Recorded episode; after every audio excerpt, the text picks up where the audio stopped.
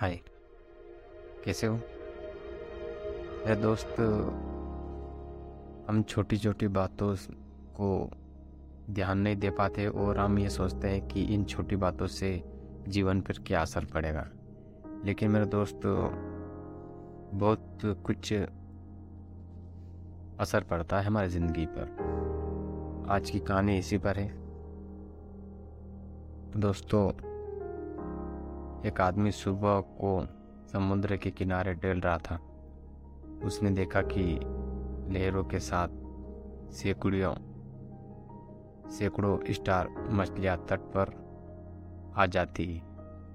जब लहर पीछे हो जाती है तो मछलियाँ किनारे पर ही रह जाती और धूप से मर जाती।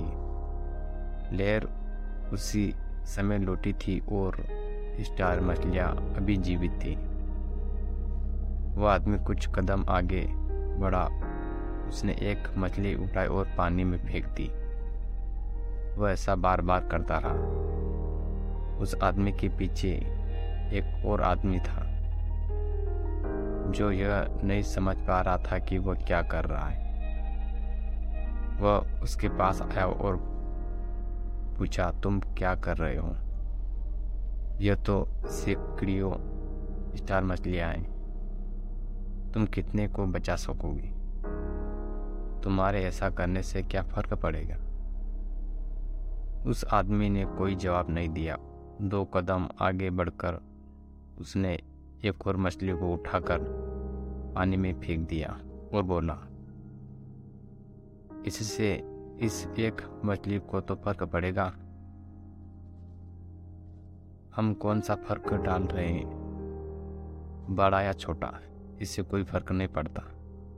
अगर सब थोड़ा थोड़ा फ़र्क लाए तो बहुत बड़ा फ़र्क पड़ेगा।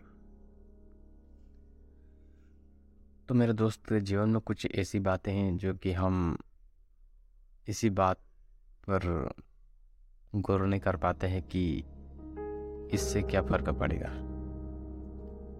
लेकिन मेरे दोस्त, हम इन चीज़ों से कि सॉरी दोस्त फ़ोन आ गया था।